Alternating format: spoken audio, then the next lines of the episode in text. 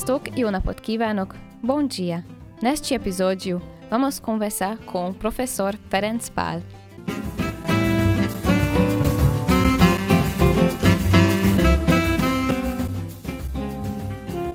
brazil irodalom elég kevés jelent meg Magyarországon. A 19. században Brazíliában már tudtak rólunk, és az 1850-es években megjelent egy antológia is magyar költőknek a tollából, és a 19. század második felében nagyon sok olyan információ szűrődött a magyar olvasóközönséghez, amelyek Brazil, ami Brazíliáról tudósított.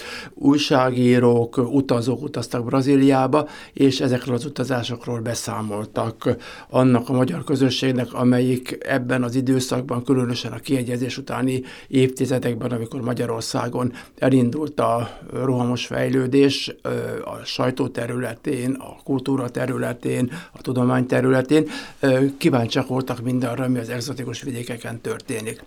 Na most ehhez képest az irodalom megismerése az lemaradt.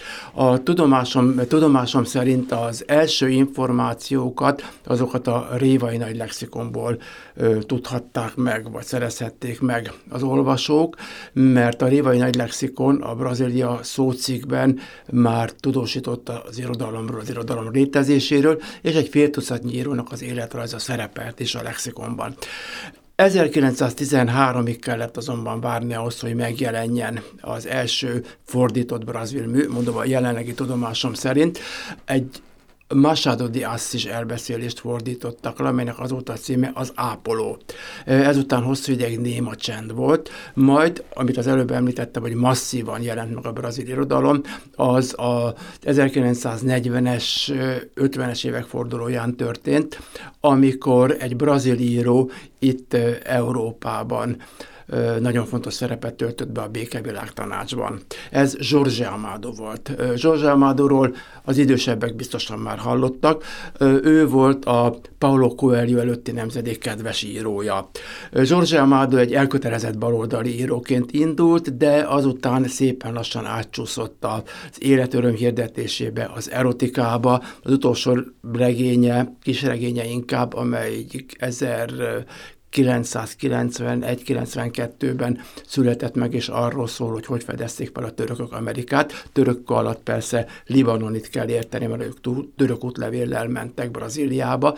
Már inkább ilyen brazil Kamasutra féle, mint a hagyományos George Amado regény. Nos, azért mondtam, hogy George Amado masszívan jelen volt itt Magyarországon, mert arról talán a hallgatók is tudnak, hogy az 50-es évek eleje a termelési regények időszaka volt, amikor ilyen regények voltak a polcokon, mint Azsajev távol Moszkvától, vagy Pánfőről, az aratásról, a munka dicsőségét hirdették, és bármennyire is elkötelezett író volt George Amado, nem tudott nem írni arról a vidám, kisebb bohém életről, amely Bahiában megtapasztalható volt a halászok, a csavargók, a prostituált, váltak, a különböző marginalizált elemeknek az életét mutatta be. Erről egyébként vannak valamilyen emlékek, vagy ez így él a köztudatban, hogy hogyan reagáltak Amádunak a Bájáról szóló történeteire, amik nem inkább ezt a baloldali ideológiát képviselték, hanem ezt a tipikus párt sajtóban nagyon sok kritikát lehetett olvasni George Amadorról, és tulajdonképpen majd minden regénye megjelent magyarul. Most nem tudom pontosan, hogy hány regénye, de két-három tucat regénye megjelent magyarul. A közönség viszont olvasta ezeket a regényeket, tehát egy, egy vidámabb világot mutattak be, és ha az 1900-as évek végéig ö, kérdeztem azt, hogy ki mit olvasott ö, ö, brazil irodalomból, akkor mindenki felfénylő tekintettem, hogy Jorge Amado, Jorge Amado. Ez egy irodalomtörténésznek kicsit nehéz, mert Amado ö, annyira átadta magát a könnyed festőiességnek, hogy nagyon sokszor ö, elhagyta a komolyabb irodalmi eszközöket is, de nagyon kedvelt olvasmánya volt a magyar olvasóknak, én nem tudom, hogy tízezres példányokban jelent meg, vagy jelentek meg a művei. Ö, akkoriban már nem nagyon írták ki a példányszámokat, de feltételezhető, hogy nagyon sokan olvasták és lelkesen. Ezeket a műveket a kor jelentős fordítói, leginkább Benyhe János nevét szeretném megemlíteni, mert ő az, aki már saját magától is az első helyre kívánkozik, akkor egy tavaszi, azt hiszem, hogy Sándor elnevezési fordító is volt, és az első regény fordítását azt hiszem, hogy 1949-ben fordította Benedek Marcel, az első Zsorzs Mádó regényt, meg is kapta kritikát, hogy polgári szóhasználattal fordította le ezt a derék elkötelezett írót. A brazil-portugál az nem volt olyan egzotikus nyelv, mondjuk, mint a japán vagy a kínai, hogy közvetítő nyelvet kellett volna használni, de hadd mondjam azt, hogy már a 19. század közepén is tudtak úgy portugál, hogy fordíthassanak. A Luziadák, a portugál nemzeti eposznak az első fordítója, az egy Gregus Gyula nevű kiszolgált tüzértiszt, meg asztrológus, meg egyéb ilyen természettudományokban járatos férfiú volt, aki ö, nekiállt, és a szabad idejében az 1850-es években lefordította Camõesnak a Luziádákját, elsősorban azért, mert Humboldt megdísérte, hogy milyen jó természeti jelenség leírások vannak ebben a könyvben, tehát tudott portugálul. Azután egy másik fordítás is volt, ez a Észadi Keiros nevű portugál realista írónak a Sintra Jut titka című regénye. Tehát ez a fordítás tudott portugálul, ez a könyv úgy jelent meg, mint egy bűnügyi regény egy napilapnak a hasábjain, és ennek megfelelően igen erős vágások voltak benne. Ezért aztán én na, előkerültem. A ezredfordulón kiadtam ezt egy kritikai kiadásban, pótolva a hiányzó részeket, és meg kell állapítanom, hogy ez a fordító is tudott portugálul. Tehát volt egy nagy nemzedék, amelyik igen szoros kapcsolatban volt Portugáliával. Egyrészt az emigránsok, akik a 19. század elejétől már mentek Portugáliába, talán tudja, hogy Leopoldina hercegnő az a Péter császárnak a felesége volt, 1817-ben ment ki Brazíliába, akkor, amikor Ausztria diplomáciai kapcsolatokat létesített Brazíliával. Szegény nem élt sokáig, 26-ban meghalt. Azután ö, ö, megindult az emigránsoknak, a, a kivándorlóknak az áradata, akik ö, jöttek is vissza, és tudtak portugálul. Tehát ez nem jelentett különösebb, nem jelentett különösebb problémát. Megemlíteném még Kordás Ferencnek a nevét, aki ilyen kétlaki ö, irodalmár volt, mondjuk így, költő, irodalmár, nyelv, könyvíró, aki szintén a, a 20-as, 30-as években ment ki Brazíliába, ott megtanult portugálul, és írt egy portugál nyelvkönyvet, egy braziliai portugál nyelvkönyvet, egy szótárat is készített a Nagyvilág című folyóiratban, amelyik a mostani 1749 című világirodalmi online folyóiratnak az elődje volt, írt brazil írókról, és nagyon sok szócikket írt a világirodalmi lexikonba. Tehát voltak itt szép számmal, akik tudtak portugál, braziliai portugálul egymás után jelentek meg ezek az írások. Ezek benne vannak ebben a brazil recepcióról szóló könyvünkben, amit egy brazil lektorral, aki 2000 és 2004 között volt itt Magyarországon készítettünk el, belelapozhat és megnézheti. Ez egy komoly felsorolás kellene. Tehát tény az, hogy egymás után jelentek ezek meg, és mivel, mivel ennyi vagy ilyen, ilyen számban jelentek meg ezek a tudósítások, azt kell gondolnom, hogy a közönséget érdekelte milyen Brazília.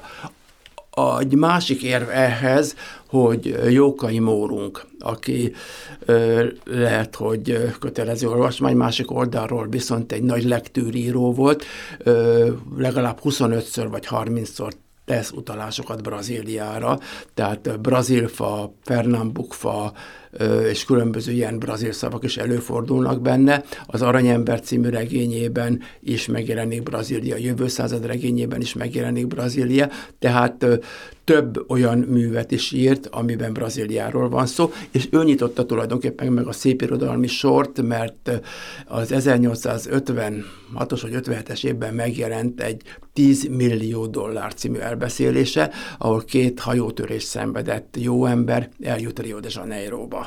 19. században kettős érdeklődés ott volt, egy iránt, egyik oldalról Portugália iránt érdeklődés, ez a Portugália iránti érdeklődés, ez a löziádák köré csoportosult, és volt Brazília iránti érdeklődés, ami a kor közkedvelt lektűrírója Jókai Mornak a kalandozásait mutatja, mert ő minden olyan területre elvitte az olvasóit, amelyek érdekesek lehettek. Nála nem jelenik meg Portugáliában, vagy minimális módon. A kor másik nagy írójánál, Mixát Kálmánnál Brazília, azt hiszem, hogy két ilyen rövid szösszenetében, vagy krokiában, vagy ilyen beszámolójában jelenik csak meg. Portugálokat viszont ő valami miatt magasabbra értékelte, mert portugál királynőkről, hercegnőkről, főrendekről beszélt, tehát kvázi az a képzett jelenhetett meg az emberek tudatában, ami a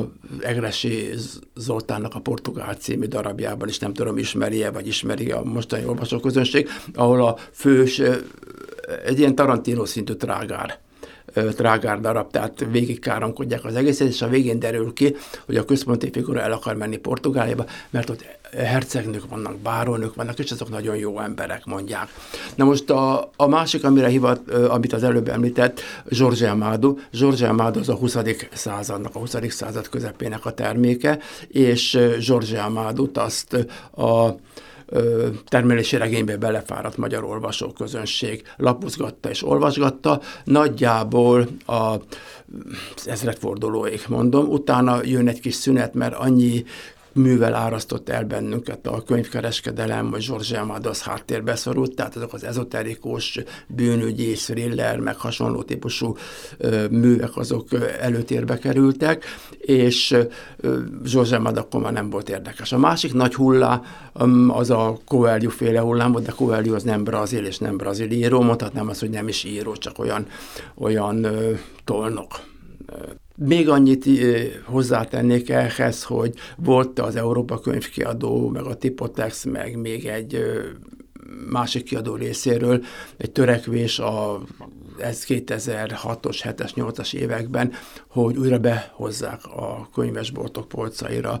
George Amadót, nem járt sikerre. Tehát én, aki figyelem a brazil irodalmat, nem vettem észre csak a elmúlt évben, vagy két évvel ezelőtt, hogy megjelentek ezek a művek, tehát szinte nyomtalanul tűntek el. A közönségnek ma már nem kell Zsorzse Amádú, annyi más érdekes olvasmány van, és hát a brazil irodalom is azért szolgál néhány szerzővel, mondjuk Coelho kivételével ott van például a Ignacio de Loyola Brandão, aki a nagyvárosi, a nyomasztó nagyvárosi légkört ábrázolja, vagy ott van Dalton Trevizán, aki nagyon népszerű volt ugye a 90-es évek második felében a maga kis erotikus elbeszéléseivel, akkor ott vannak a konkrét költők, akiket a Szkárosi Endre nagyon magasra értékelt, az Augusto de Campus, Haroldo de Campus és Decio Pignatári. Augusto de Campus egyébként 17-ben, 18-ban megkapta a Janus Pannonius költői díjat itt Magyarországon, 18-ban. Tehát megjelennek mások is. És hát itt van a tömérdek brazil tévéregény, ami közönségnek az olvasás igényét kielégíti. Ezt a fintot a hallgatók biztos nem látták. Ez egy saját magam ellen, meg a, a tévéregények nézői ellen irányult egy kicsit. Saját magam ellen azért, mert én a tévéregényt ez egy irodalmi műfajnak tartom. Tehát ugyanolyan sajátossága, ugyanolyan sajátosságai vannak, mint egy irodalmi műnek, el lehet benne mélyedni, és így tovább, de hát ez már elméleti kérdés, amivel azt hiszem, hogy nem kell most foglalkoznunk. Ugye említette, hogy különböző hullámokban jöttek ezek az érdeklődések, esetleg nem tudom, hogy ez túl nagy ugrása, de hogy mondjuk most milyen hullámban élünk. Zsorzs 50-es évek, a 60-as években, 60-as években megjelent néhány indián tematikájú mű, amelyek fölkeltették az érdeklődést az indiánok iránt. Azután megjelent ez a Makunaima című regény a 80-as évek elején, ami óriási sikert aratott. Tehát a megjelenése vagy a könyv, amely óriási sikert aratott, mert az emberek ki voltak erre éhezve, és akkor nagyon, nagyon a figyelem központjában volt Brazília egy, egyrészt azért, mert volt a katonai diktatúra, amit brírálni lehetett, ott volt Pelé és a futball és a brazil gazdasági csoda, akkoriban jelentek meg ilyesfajta cikkek, hogy Brazília, a brazil gazdaság a szoronyok helyén, vagy gazdasági csoda a szoronyok helyén, ilyen című művek, tehát ez akkor fölkeltette az érdeklődés Brazília iránt, meg is jelent egy, el, egy elbeszéléskötet a Boszorkány szombat címmel, ami egy kicsikét avit elbeszéléskötet volt. Azután a, abban az időszakban, amikor a George Amadot próbálták visszavezetni az olvasói érdeklődés felé, akkor a brazil nagykövetség támogatásával megjelentettünk egy modern brazil elbeszélés antológia, egy kétnyelvű antológiát, amely elsősorban a, a brazilul tanulóknak, vagy a brazil-portugált tanulóknak az érdeklődésére akart számítani. Nagyon szép könyv, én ezt a könyvet nagyon szeretem, voltak olvasói is. Sajnos a kritika az nem úgy fogadta, mint ahogy kellene, mert amikor megjelenik a mennyasszony, akkor minden szépet és jót el kell róla mondani, és nem kell megállapítani róla azt, hogy mit tudom én, valami hibája van a sminkjének, és így tovább. Kapott, kapott kritikát is, de ez egy, ez egy nagyon jó antológia, amit, hogyha valaki elolvas, akkor tájékozódhat róla. Most ö, ö, nem tudom, hogy mit vett észre, de miután a nagyvilág kiment a ö, piacról, szegény főszerkesztő Janikó 15-ben meghalt, akkor ez a napi információ a brazil irodalomról megszűnt. Tavaly tavasszal indult útjára az 1749 című online folyóirat. Ez a folyóirat, ez Révemen meg a, az Dávid és Urbán Bálint szerkesztőlete munkatárs révén rendszeresen ad információt a brazil irodalomról, és hát ilyen-olyan kis művek megjelennek, Lukács Laura dolgozik azon fordítóként, hogy megjelenjenek különböző, különböző brazil könyvek. Ezek leginkább csak ilyen kultúra iránt lelkesedő kiadóknál jelennek meg, ahogy elnézem, nem igazán keltenek kritikai visszhangot. Ezek között a kiadók között egy nagyon előkelő helyet adnék most a magvető könyvkiadónak, mert vállalta azt, hogy Clarice Lispector összes elbeszélését megjelentesse.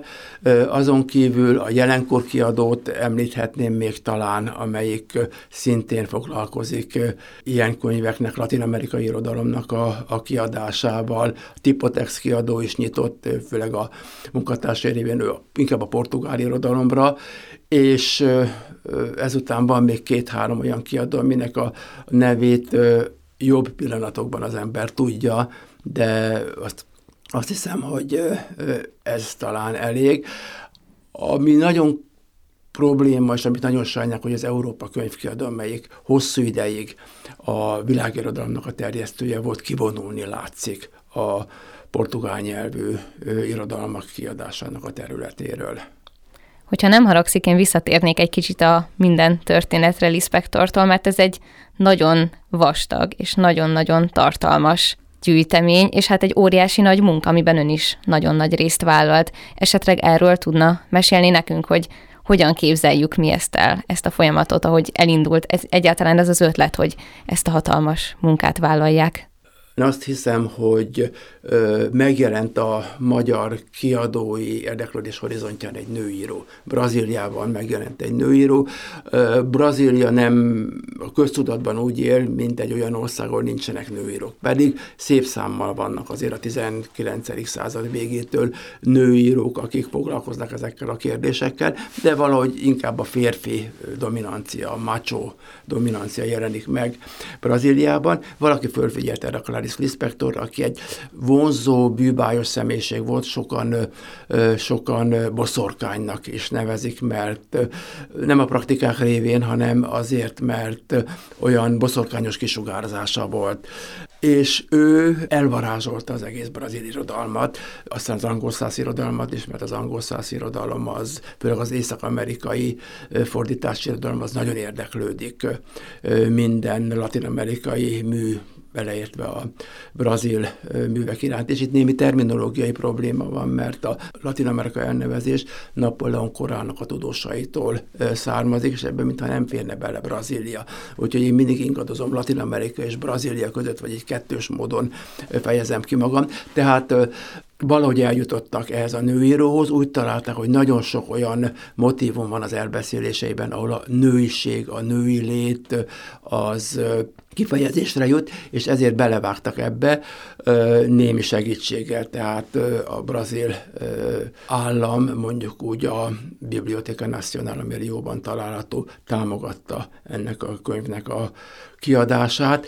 Kerestek olyan fordítókat, akik, akik vállalkoztak volna erre a munkára. Igazából az lett volna szerencsés, hogyha mindet nők a női érzékenységgel fordítják le, de olyan hatalmas munka volt, hogy kevés olyan nő fordítónk van, aki képes erre a munkára, ezért aztán bevontak engem is, és még így is én fordítottam a kétharmadát, és ők csak az egyharmadát, és néha csikorgattam a fogamat, mert nem tudtam, hogy megfelelek-e annak a női érzékenységnek, aminek át kellene ütni a sorokon.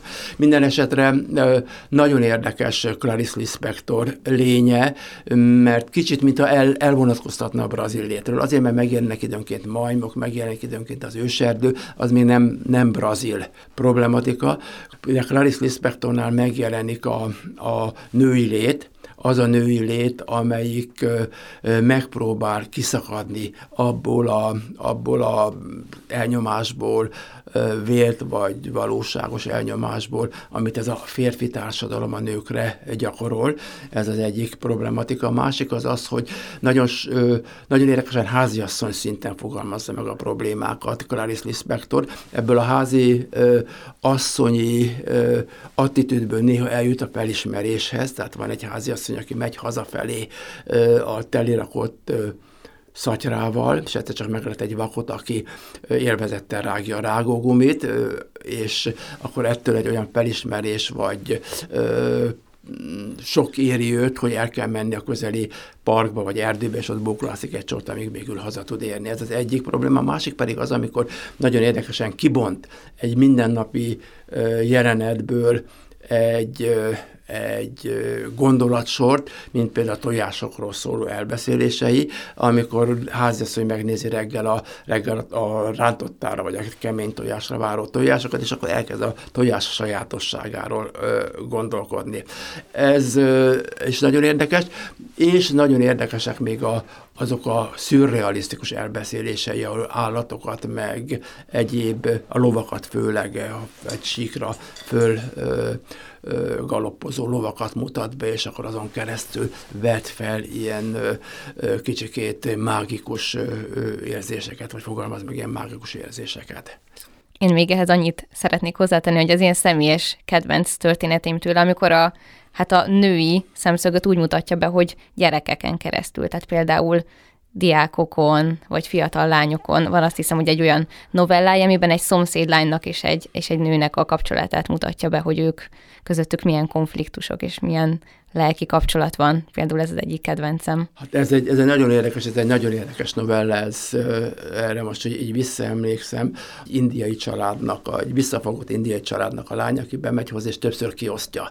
Na most nem egy nő, hanem ő saját maga. Tehát ez nagyon érdekes, hogy Clarice Lispector elismert írónő volt ünnepelt írónő volt, ennek ellenére ez a háziasszonyi attitűd állandóan ott van a, a némiképpen kritikus éllel is a mindennapjaiban, mert ez a, ez a kis, ez a Legion Estrangera, a, a idegen légió ebben a mm, ciklusban jelent meg, most közben beugrott, ez az idegen légióban megjelent elbeszélés, ez, ez a szeretetre vágyásról és a szeretetnek a, a túl buzgóságáról szól, amikor megnyílik ez a szomszéd kislány az írónő előtt, miután többször helyre rakja őt, hogy kevés zöldséget vásárolt, több zöldséget vásárolt a családnak, és így tovább, és a végén aztán rátalál egy kis csirke. A kis csirke az nagyon érdekes motivum, tehát tojás, kis csirke, ezek állandó motivumként szerepelnek.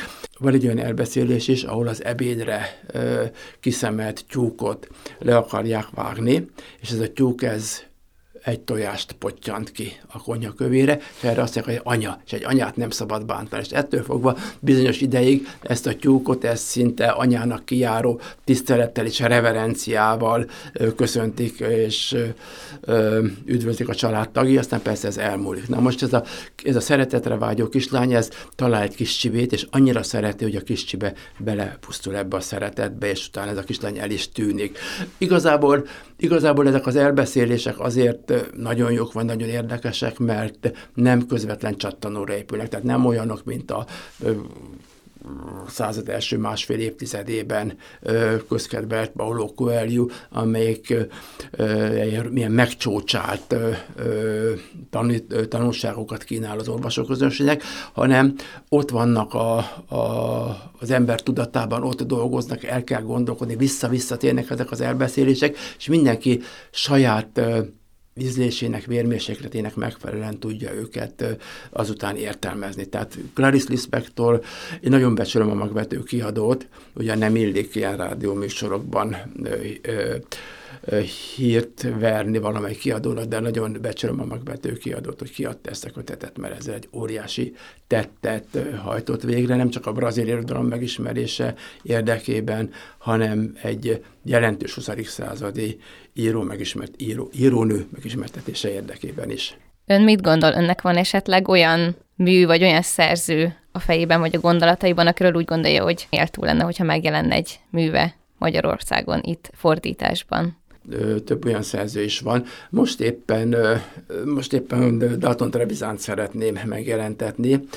Brazíliában, Kuritibában megjelent egy magyar elbeszéléskötet, két nyelv elbeszéléskötet, mert ott már két éve tartanak a magyar kózusok távoktatás formájában természetesen, és az ottani tiszteletbeli konzul, Setinu de Lima úr az úgy gondolta, hogy most egy magyar könyvtárat kell létrehozni. Én hogy valamivel viszonozzam, ezt úgy gondoltam, hogy kiadom ezt a Dalton Trevizánt, akit nagyon szeretek. 89-90-ben fordítottam az első kisregényét, ami egy ilyen a talajt a lába alól elvesztő lányról szól, aki furcsán viszonyul a nővé válásához, aztán a végén a poklokat is megjárja azzal, hogy túlságosan vonzó nővé sarjad. Ez a kuritipai közeg egy eléggé kispolgári közeg, tehát ott mindenfajta furcsaságot, akár a fogyatékossággal kapcsolatos furcsaságot, akár a viselkedéssel kapcsolatos furcsaságot körülbelül olyan kritikával szemlének, mint nálunk a, a kisvárosokban figyelnek a, az erkölcsre. Na most itt nem is ezek a, erotikus elbeszélések szerepelnének, amelyek a kedvenceim, mert úgy beszél a különböző ö, erotikus kilengésekről, csak utalások vannak benne, hanem Kuritibáról Kuritibával kapcsolatos elbeszéléseiből szeretnék egy kis antológiát megjelentetni. Ez az egyik a közel, legközelebbi tervem. Ez valamikor, ha mindennapi tevékenységből kilépek, és tudok egy kötetnyi elbeszélést hogy mondjam, megfelelő formába ö, javítani vagy hozni, akkor ez meg fog jelenni. Most találtam rá egy nagyon érdekes műre, a Paulo Leminski nevű, ugyancsak kuritibai költőírónak a Katatau című művére. A Katatau ez egy olyan szó, ami nagyon sok mindent jelent. Jelentett sokat, jelentett keveset, jelentett szemetet, jelentett pont az ellenkezét. Brazília hatalmas ország, tehát egy szó az északon más jelent, mint esetleg 3000 kilométerrel délebre. Ez a mű talán Carpentierre emlékeztet, Alejo Carpentier kubai íróra, aki megpróbálta több más író mellett, mondjuk Garcia Márquez említhetném még, aki ezt a barokkos latin-amerikai világot bemutatta. Ez a katatao, ez arról szól, hogy egy Descartes, hogy, hogy a Descartes nevű filozófus elkerül 17. században Brazíliába, ott egy pipából különböző kábítószereket szív, és nézi közben a brazil burjánzó őserőt, és azon gondolkodjuk, hogy az ő, az ő filozófiai rendszerébe hogy fér be ez a, ez a bulyagazdagság. Ami kicsit olyan, mint a Finnegan's Wake, tehát lefordíthatatlan, mert tele van szójátékokkal, de kicsipettettem belőle két-három olyan részt, ami, ami megmutatja ennek a műnek a nagyságát. Tehát ez a másik. A harmadik pedig, amit, amit tőlem várnak, mert ö, talán elég gyakorlattal és nyugdíjasként elég idővel rendelkezem ahhoz, hogy lefordítsam Gimarens Rózának a Grande Sertão Veredás, a Nagy Bozótos Pusztaság Ösvények című művét, ö, amely egy nyelvteremtő mű, egy Diodarim ö, nevű brazil figuráról szól, aki ott az északkeleti vidékeken mint a, a magyar alföld, az olyan szegény, szárazság sújtja évről évre, és így tovább. Ott bolyong a zsiványok, az ottani kangaszejrok, meg egyebek között, és emögött ott van egy olyan nyelv, amit csak Brazíliának azon a részén beszélnek, ahol Guimarães Rosa kiéli az összes nyelvteremtő képességet. Na most hát ez egy jó három-négy-öt éves munka lenne, úgyhogy remélem a kihez húzkodjon az ember ebből az időben először a Covid, az egészségem, és egyéb körülmények adnak elég, elég időt ahhoz, hogy ezt a művet is legalább részben lefordíthassam magyarra. Köszönjük, hogy velünk tartottak ebben az epizódban is. A Brazil Magyarok podcastban dr. Pál Ferenccel beszélgettünk.